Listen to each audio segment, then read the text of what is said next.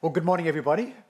If you are new in the room or new online, my name's Troy, I'm the pastor here. I am so glad you've joined us um, because I want to share with you a meme that came up on my social media feed in recent times. I love a good meme as much as anybody, and this one came up and I thought it was priceless, and I thought that I would share it with you. Um, I'm not quite sure if you can see that properly. Uh, I hope that you can. Ryan Gosling there having a little bit of a laugh and saying, when a newer parent says that they think parenthood will be easier when their kids get older. Is that true? Is that is that is that right or not from, from, from parents?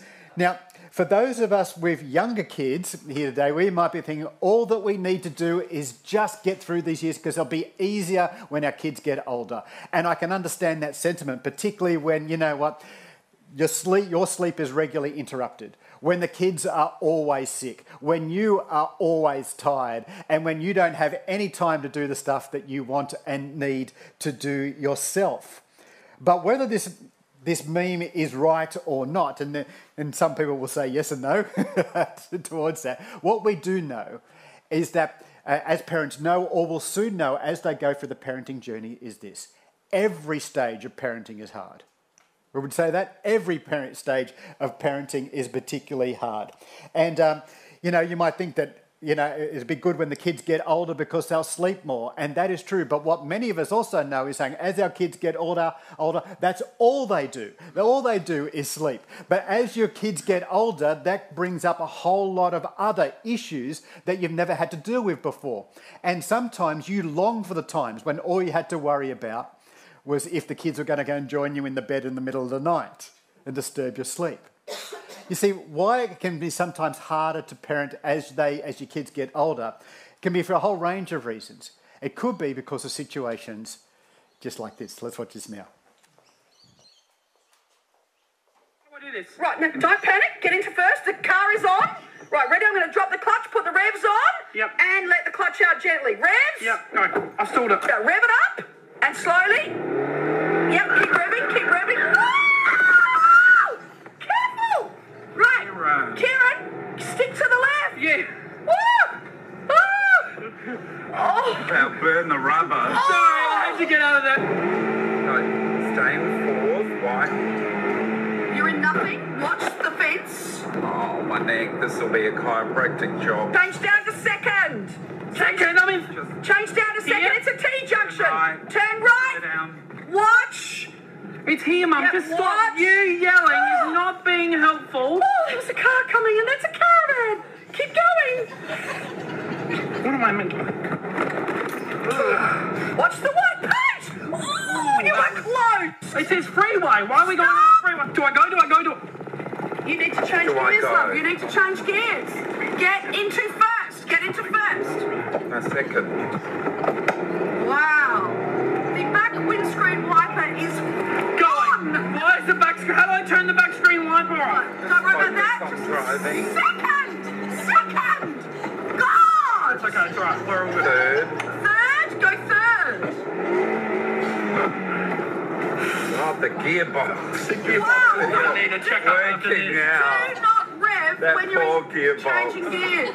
These are blind corners. We still have the rear windscreen. How do I turn it off? Okay. Is that off? It will stop now. Yes, okay, it's yeah. off. Change into first. Change into first. Oh, oh. Yeah, well done. You have to be very careful here, Kieran, because on the left, I hate to tell you, is a sheer drop. Oh, isn't that nice to hear? Crunch it. Uh, into fourth, Mum. Into fourth. Um, watch the road. Watch the road. And then line it up. You're going to break at the uh, double line. There's a car. Yep. And stop. Stop. Yeah, yeah, I know. Right. And rev, rev. No, still. Tight. Oh, you need the revs up. Watch. Okay, rev it, rev it, rev it, and and go, go, go, go, go, go, go. Rev. Woo! Watch. Second now. Second. Second. Second. And watch the cars.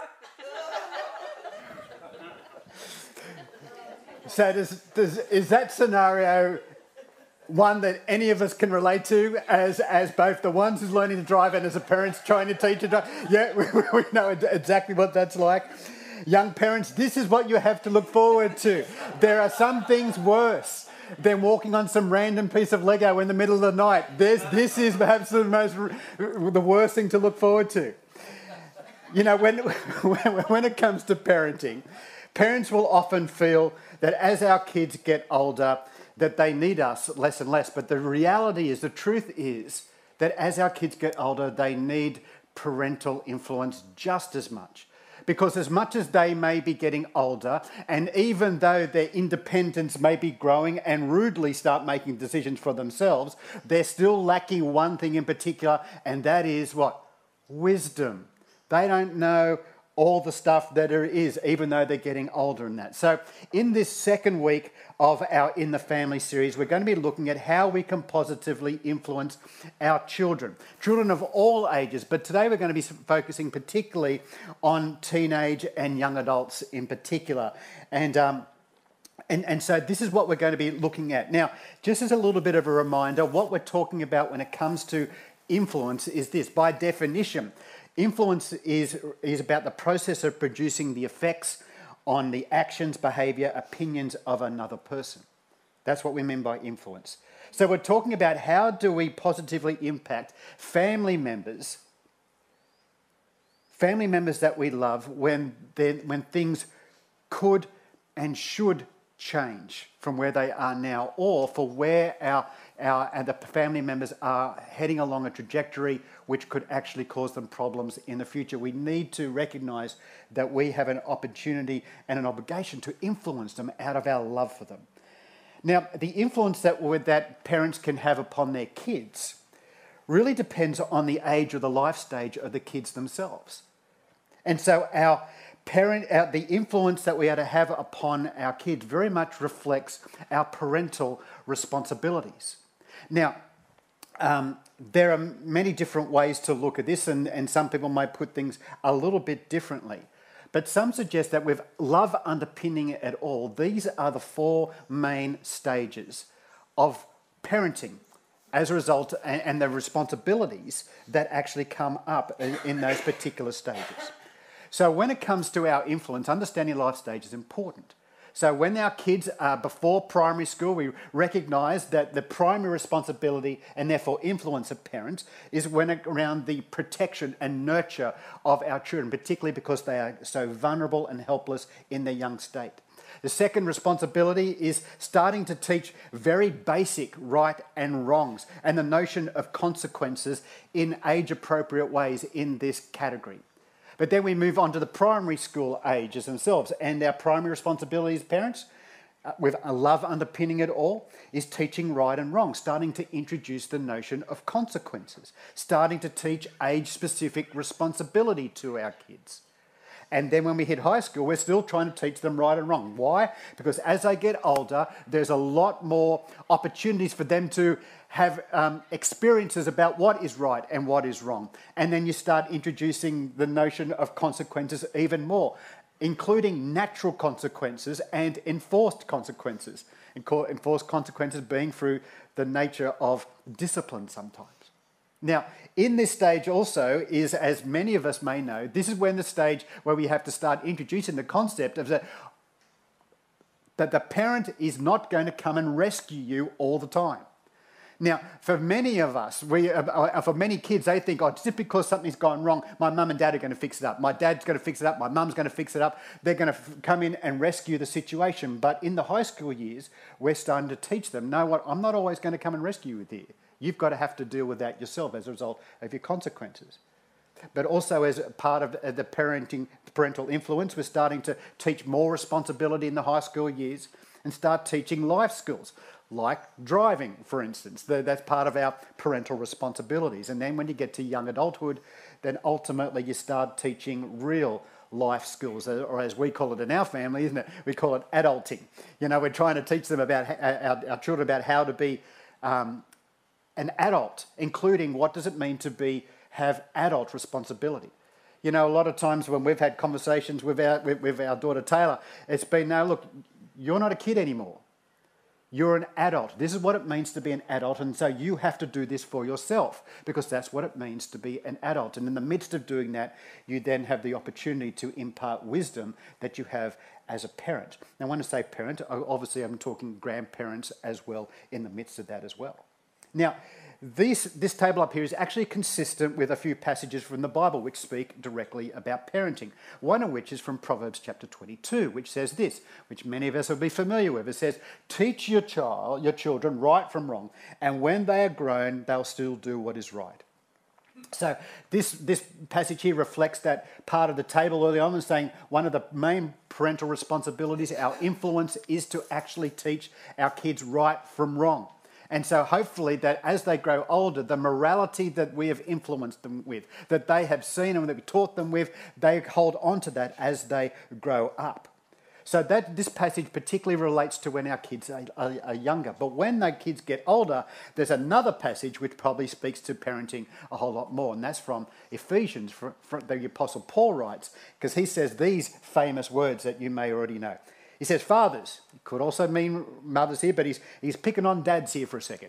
He says, fathers, do not provoke your children to anger. In other words, do not exasperate them to the point of resentment with demands that are trivial or unreasonable or humiliating or abusive, nor by showing favoritism or indifference to any of them, but rather bring them up tenderly with loving kindness in the discipline and the instruction of the Lord. Now, these two passages here from Proverbs and Ephesians speak to what our, our parental influences can be, and also has a little bit of warning there for us as parents about ways that we can influence our children well, things to be aware of that we don't drift into, because otherwise we're going to influence them negatively, and we want to try and avoid that. And so what we want to try and do today is that with that understanding of our basic um, seasons of parenting, as well as the, some of the biblical encouragements, that we want to have a talk a little bit more about how we can positively influence our children. And so with that, I want to bring up the parenting expert, my wife, um, because she is an awesome mum. And so I want to bring up Edwina, and we're just going to have a little bit of a chat about our particular experiences when it comes to Um, our, our parenting. Now, we're going to be talking about stuff that we have learnt ourselves, but also through our years of pastoring and helping other families along the way as well. But one thing we have to say right up front is this. Um, Edwina and myself, oh, I don't know where this came from, but did you bring this? I found it, Jim, correct? See, I don't know about you, but um, this is relatively easy, isn't it? Just juggling one ball. We can all, all do this really well. Well, from a parental perspective, this is all that Edwina and myself have had to do our hon, hon, entire parenting life. We only have one child, and so we only know how to juggle one parental ball. Sometimes I drop the ball, obviously, from time to time. But we only know how to juggle one ball. And our ball that we've needed to juggle has been relatively easy to do in the whole scheme of things. Some of you, though, you have needing to juggle multiple balls. multiple balls, and sometimes the balls that you're juggling, your children are very different. For some of you, you are trying to juggle a bowling ball and a table tennis ball. Such different is your children. And so you don't, you know, there's a whole lot of stuff you're trying to deal with with that. For others of us, we're dealing with blended families, we're dealing with um, uh, foster parenting or adoption, which adds extra layers in there as well. So please know that um, we don't know what that's like at all. All that Edwina and myself know, we know this. And when we sometimes catch it, most of the time. We don't know a lot of times about what it's like in your particular situation. But hopefully there's some things that we can share from our journey that may be common to all of our parenting experiences. So we're going to have a chat about that for a little while. Is that, is that okay if we do that? All right, so Edwina, I have a question for you. I'm sure you do. And I apologise for my voice. Husky Ed today. Husky Ed today. All right. So um, what is the, uh, let me ask you to start off, what is the greatest uh, lesson that you have learned when it comes to influencing, having influence with children? Before I answer that, can I say something else? Yeah. Something that you said about the fact that we're only focusing on, um, what did you say, like high school and young adults yeah, yeah, or something? Yeah, yeah, yeah. One of the things I, I want to um, add to that yep.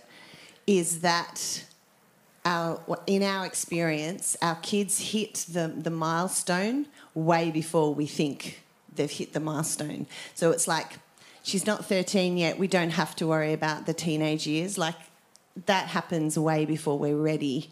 And so, um, this is not my answer, but um, parenting, pre-parenting the stage, um, I think is really important, yep. and being ready to do it, because they will get there. You'll kind of turn around and they... they've already been there for like a year at that stage, and of course everyone's getting younger and younger at doing things. So okay, so is there any, anything else that you've, or some greatest lessons that you've learned when it comes to influencing our child and, and children in general? Um, yeah, I think in in influencing Taylor, and also in my experiences as a child and being parented, is to keep the relationship. Okay, like no matter what has is happening, has happened.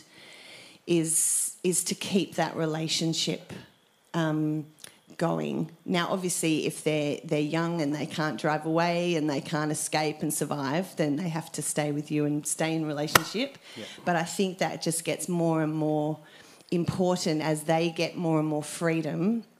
Is that no matter what happens, that we keep the relationship. And um, do I talk about my parent face yet, or is that later? Later. Now. Oh, whatever you want. You've got the microphone. Part of the keeping relationship in, in my experience was um, practising, and I don't know if Taylor's watching this. Um, I hope she's not. She should be studying. Um, all our secrets. Um, is um, what I call parent face, of just calm on the outside, no matter what is happening and what is being, what I'm hearing and what is being described. And so that kind of freaking out on the inside instead of freaking out on the outside has helped keep that relationship. Okay. Um, and, and, and that understanding that it doesn't actually matter what you do, yeah. we are still going to be okay. Okay. I'm going to be mad probably about something. Okay. But that there is no doubt that the relationship will stand. Okay, okay. So, so what we know is saying that uh, you can't influence your child if you don't have a relationship. Yep. That, that that's one of the big things. But what we also know is that just because you have a relationship with your child doesn't mean that you've got automatically got influence. And so, for us to, we what we recognise in saying that, um, yes, Taylor still talks to us and all that sort of stuff uh, to some extent, but that doesn't mean we have influence. Influence ultimately comes through engagement. You can't have influence without relationship, but you can't also have influence um, without engagement. So it's about also talking about how do we engage with our child so that we can actually have influence associated with that. I think, like, if my dad was here, he would say that exactly that, because I would stay in relationship, but he would say he could tell when he would say the shutters would go down. And it's like I would sit there for the next hour, but like I was not there. Mm. And he could rant and rave and yell, and, and he would know this is a waste of time because mm. she's gone. She will sit in that chair until I tell her to go to her room. But, yeah, the, I've, I've disengaged. I've not, I'm not listening anymore. I'm not... I, doesn't matter what you say, I don't care. Yeah, so we've got to look for ways to, even if the relationship is maintained, about how do we engage with, with, with our kids, no matter what age that they may be. One of the other things that, that, I, that I've learned the hard way is um, about how do you, uh, about parenting towards behaviour, uh, towards relationship, not behaviour. You know, one of the great things that I, I really appreciate about Edwina's uh, parenting style is that she has always parented Taylor towards a relationship, an ongoing relationship with her, not necessarily behaviour modification.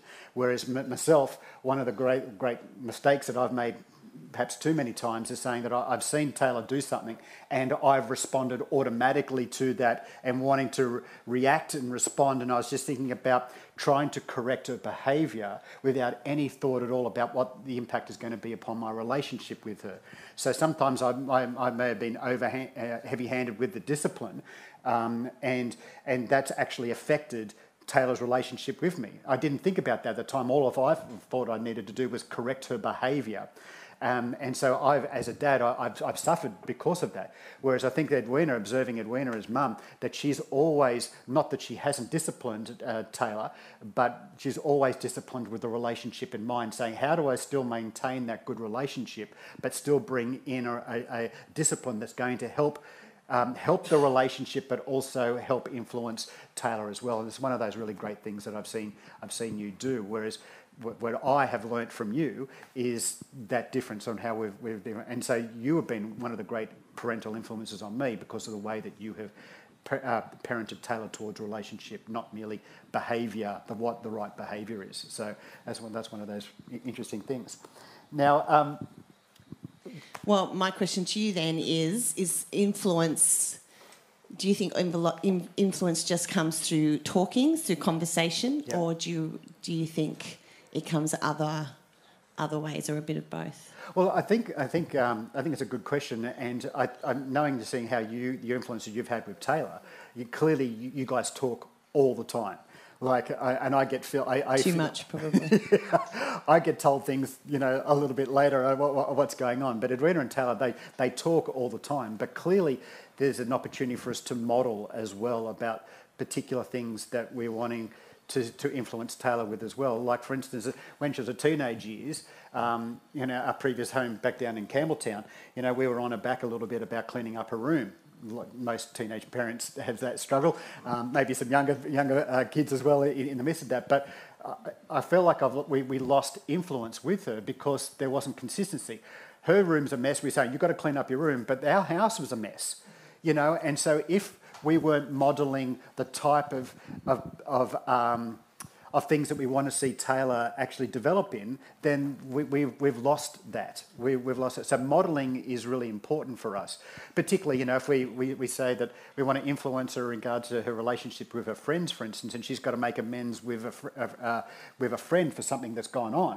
But if she knows, clearly knows, that that you or I, more me, um, have unhealthy relationships in my life, then we lose influence upon her about why she should actually make amends with her friend, because I have unhealthy, and she knows that I've got unhealthy relationships in my life. So um, the modelling is also in, incredibly important when it comes to um, when it when it comes to influencing. Do you have anything else to add to that? Oh, I think that even from a young age, they are absolute magnets for hypocrisy. Even if they can't, they very quickly are able to use that word and say that. But even before they can articulate, I think they're, even from a young age, Taylor was very quick. If she's like, if if what you're saying and what you're doing is different, um, they picked that up so quickly.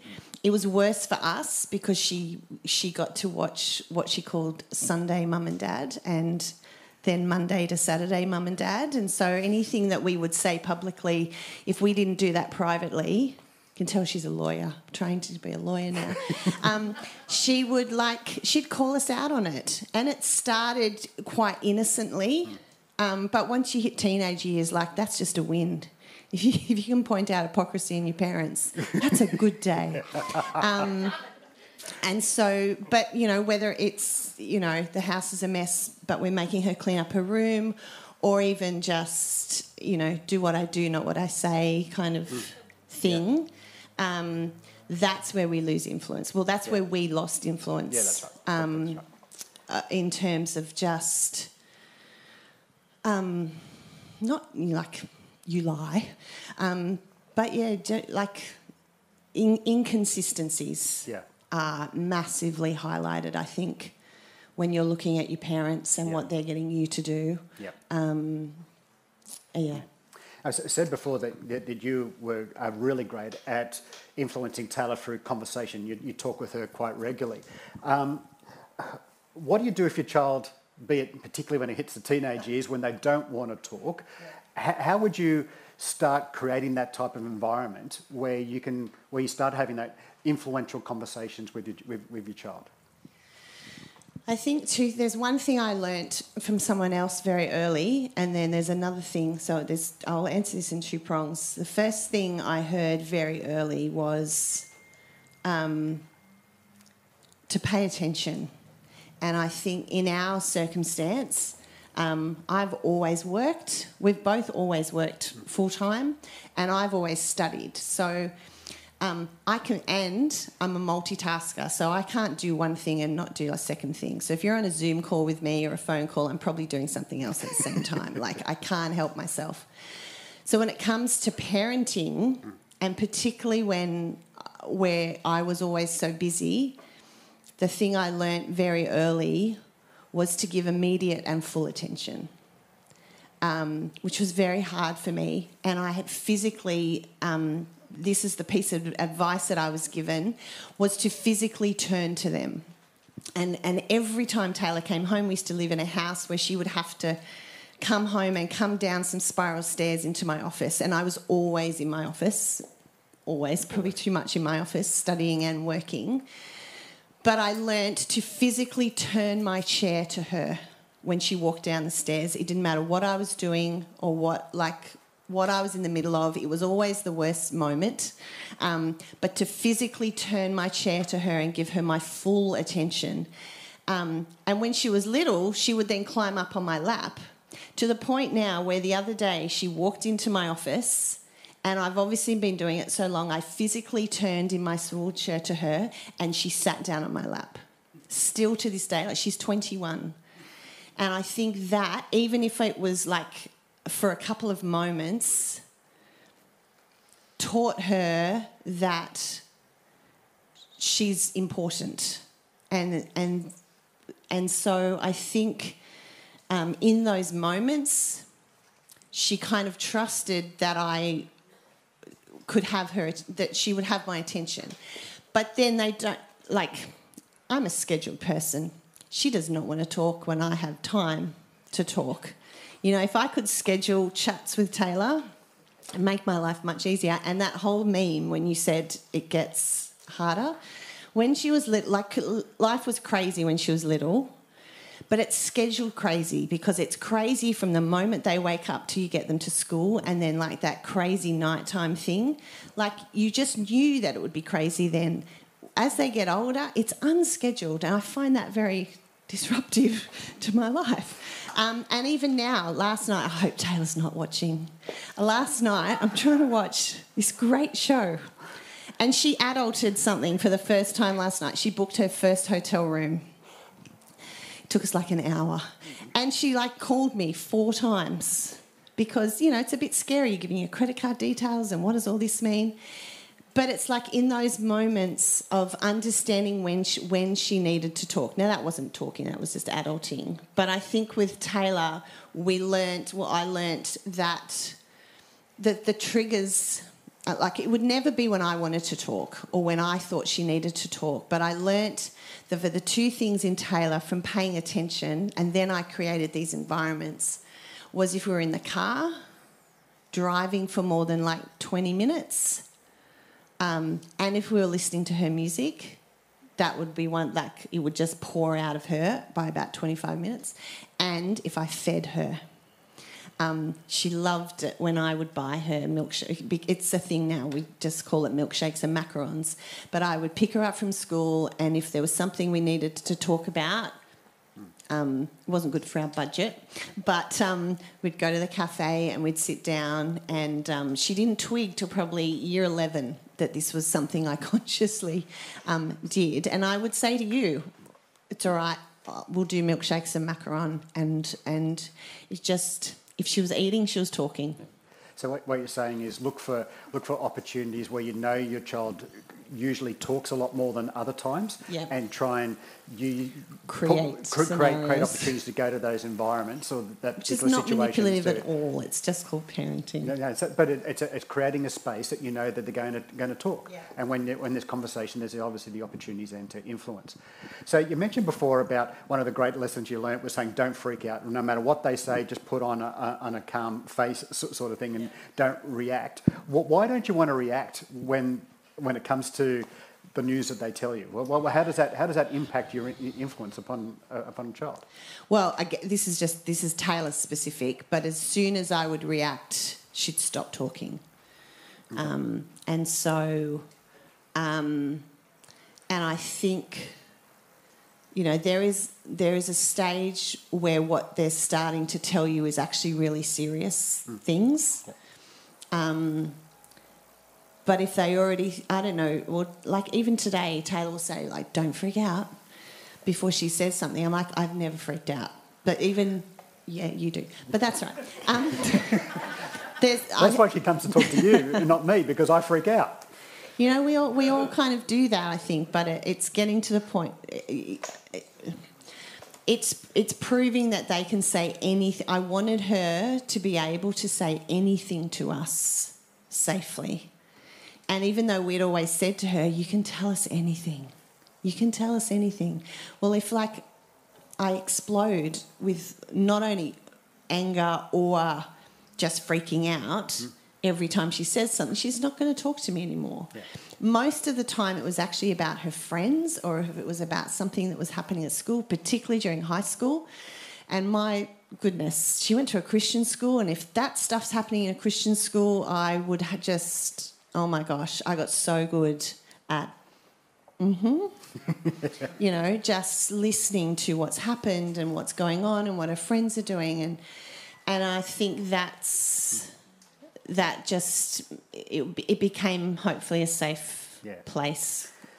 So that, that's one of the ways that you have, have found to um, to foster a great relationship of influence with, with Taylor. One of the things that I, I've found also quite helpful is the opportunities to share in your mistakes.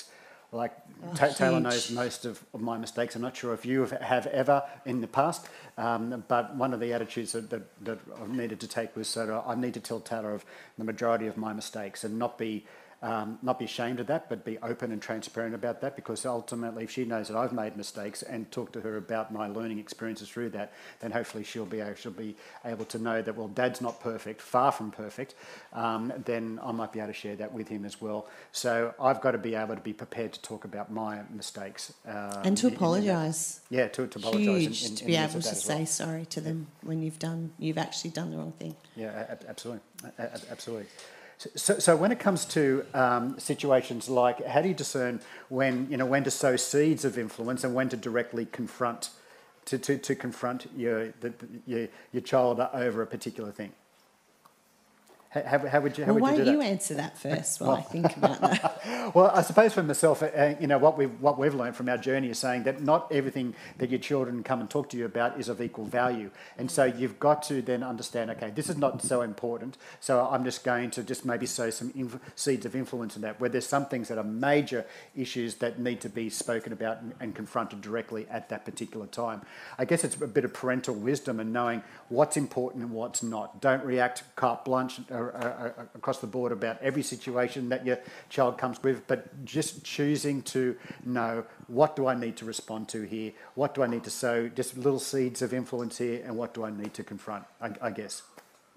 Uh, like the adage of, you know, choose your battles and, and what hill you're going to die on. Um, I think, yeah, I think it was particularly like between the age of like ten and fifteen, um, it, it was like there's all, like it was constant. And I think just deciding what, how to, like when to keep your powder dry kind yeah. of thing, of like just, we can't bang on about everything mm. um, because she just, you know, again, this is this was Taylor. It's just, it's like blah, blah, blah, blah, blah, blah, blah. So if we're going to, like, make an issue of something, make it an important issue, yep. not, like, get, by the time we get to that, we've already banged on about five other things that actually didn't matter. Yep. And so yep. she's not she's not listening anymore. Yep. So what do you do then when it comes to situations, do you feel like, to when... when Taylor or when, when children in, in uh, general, you know, they make decisions or start and get involved in things that you strongly disagree with? What do you, what would you suggest about that? How do you parent and how do you influence, and when they're in situations that you morally or strongly um, object against, you have, you have problems with? What, what, what would you say to, to, to that? Well, up to a certain point, you just say no. But... that doesn't work long term, unfortunately. Um, keep the relationship. Um, always be c- clear on what our thoughts were so that she was in no doubt. For Taylor, we were quite um, lucky in the sense that it often wasn't her, it was her friends or her situation or or things that she wanted to do. Um, so I think it was case by case. Yep. It was keep the relationship, yep. but be brave. Okay. And I think um, it, it was more about... Um, and again, so I, as I said, it was more about Taylor and her. It was more about her friends and, and what was going on in, in their friend group. Trusting her, mm. trusting her, but not being stupid. And um, I don't think I'm making much sense here. Um, just being brave and courageous and praying, praying, praying, praying. So one of the other things that I, I think that we've learned too is saying that taking the, the, the model of Jesus. Um, we know from Matthew chapter eleven that it's, it's called Jesus, Jesus the friend of sinners. And so he was prepared to go to parties and have dinner with and hang out with people who he had ordinarily would not want to do or would think that they're what they're doing and the way they're living their life is not right. But Jesus was a friend of sinners. And so he didn't go, no, no, I'm not having anything to do with that. He is then actively involved in engaging with people because he knew that relationship is influence. And so for many of us, I think there's, there's circumstances when we think, you know what, I'm not going to be involved in that because I don't agree with that. But if we do that, then we might lose influence. Take, the, take example from our, from our Saviour and go, you know what, Jesus was a friend of sinners. And if Jesus can go and, and hang out with, you know, using the stories from Scripture, he can go and hang out with prostitutes and people who rip people off and were deceptive and all this sort of stuff. If he can do that, then what can we do then as Jesus in this world to the people that we love in our world? So, you know, Jesus, friend of sinners, I think is a really, really important one when it comes to how do we still engage as parents and influence our kids in particular situations that we may not ordinarily agree with. Yeah, and I think... Um For, I mean, every generation's different, but in our generation there were lots of books she wanted to read, movies she wanted to watch, social media she wanted to be on, and um, and navigating all of that kind of thing. Um, blanket no's weren't going to cut it in terms of that. That showed that we had disengaged, and so um, we set up rules, like, you know, she wasn't allowed to read a book until I'd read it, or I found an amazing website that actually, you know, kind of graded books for parents and children. She wasn't allowed to watch a movie, you know, like Hunger Games and Divergent, and all these things were like huge when she was out. Like, thankfully they all had books, and so it's like, well, you can't watch the movie till you've read the book, and I'll read the book at the same time. And so it, what they weren't no's, but they were, let's look at this together. Um, social media, all that kind of stuff. I think one of the biggest things that has helped is that um, we've kept up with that. We know what all these things are. We were on them with her. Um, uh, you know, she was never allowed into these, you know, online places and that kind of stuff unless we were in there too and knew what it was and sure. all that kind of stuff. That's good. That's good. So really just quickly trying to bring this in for a quick landing. Um, is um, how would you spiritually influence your children? We're talking about relationally and, and socially and things like that. How, how do you how do you spiritually influence your kids? Um, well, look, we're different because like this, we just bang on about spiritual stuff all the time. Because as pastors, I think she got really sick of it. And so this might be very Taylor specific and not general, but like we're always talking about spiritual things to everybody, not just to her. Um, so it was very much what we did, and uh, pretty much anything we said was rejected almost. Um, so because that's what, that, you know, of course you're going to say that, you're pastors. Of course you're going to say I have to read my Bible. Of course you're going to say I have to go to church, all those kind of things. So I think it was much more what, what we did and what she saw us do. So we never had like... formal prayer times around the dining room table or any of that kind of stuff. But we, but prayed, we, we, we yeah, prayed but we constantly that. prayed. Yeah. Like, she never saw us do that, but she knew that every time we got in the car to go on a holiday, we prayed. Every time somebody had something big on, we prayed. Mm. Every time, you know, we were constantly praying. Like, yeah. that's doing, yeah. not... And yeah. she would see us read our Bible. She yeah. would see us do things. That was much more influential than yeah. us yeah. telling her anything. One of the other things that I've seen people tell me to do, that when it gets to their, when kids have made decision about Jesus for themselves, and if they don't necessarily continue to follow in the same faith that you do, I know that some people have chosen to go, well, it begins up becoming a, a confrontation point with our kids. Um, so, you know, talking about Jesus and all that sort of stuff. And so what they st- describe, well, I'm going to take the confrontation out of it by not actually speaking to them about it, but I'm going to influence them by writing letters. See, sometimes writing a letter can take the can take the confrontation out, but you can still influence nonetheless. So you can, you can talk about positive, loving things associated with the relationship, but also talk about, you know, about what God may be wanting for them, and or what what you're praying for them about, and things like that. And you can say, you can raise spiritual issues with your kids without actually having the confrontation with your children, in case that that's something uh, uh, it, it defines the the nature of relationship that you have with with, with your kids. Um, so that. That's what some other people have suggested in there as well. So um, so that, that's good. Now, just, just to finish off, um, when it comes to um, spiritually influencing our kids, um, one of the I just want to just come in for a landing with, with this particular thing, and, and that is that um, I've through, through the years of, of, of ministry, I've had the uh, I've had the privilege of hearing lots of people say things. You know what, we love. Oh, thank you, Edwina. Um, Okay. Um, so you know what, we love um, we love our kids and we love our grandkids, but um, we don't like other people's kids. We don't like other people's kids at all. We only like and care about our kids or our grandkids. And um, and so my, my, if that is the sort of attitude that you have or that you have actually said, then can I get you to consider a different perspective? You may have heard me talk about, you know, church will only be like family if we see it as family. And so what we have to understand is saying the kids that are part of our church family effectively then become your kids as well. There's not a separation between, yes, there's a special uh, uh, relationship with the biological kids, if you like, but if we are part of a church family, then these kids are our family. And so for some of us in particular, we know we know that we um, that our kids or grandkids are away from us and we don't have any influence on them anymore. Or for some of us, we've never been able to have that experience at all. Like, one of the greatest joys that I have had as a pastor while being here at this church is watching the development of the relationship between Don Champion and Amelie Dreyer. Like, because and Marley and Vickers and little Leo there, and they're from South Africa. They don't have family here. But yet the relationship that, that is developed between Don and Amelie is like Don's an adopted grandfather.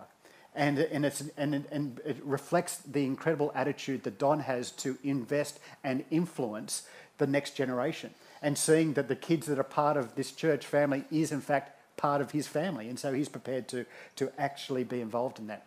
So my, my question, or my what I want to suggest, is saying that if we as a church family want to see our church grow, what we do know more than anything else is that we have to help invest in and influence the next generation, because our people around us are all families. And so we, my, my challenge to us today is saying, were you prepared to ad, adjust your perspective to think about, you know what, I want to influence and invest in the next generation. I want to have spiritual influence upon children. And if that's the case, then, then perhaps you might want to be come and be part of the kids ministry team and be part of the mainly music team on, on Wednesdays as we together influence the next generation.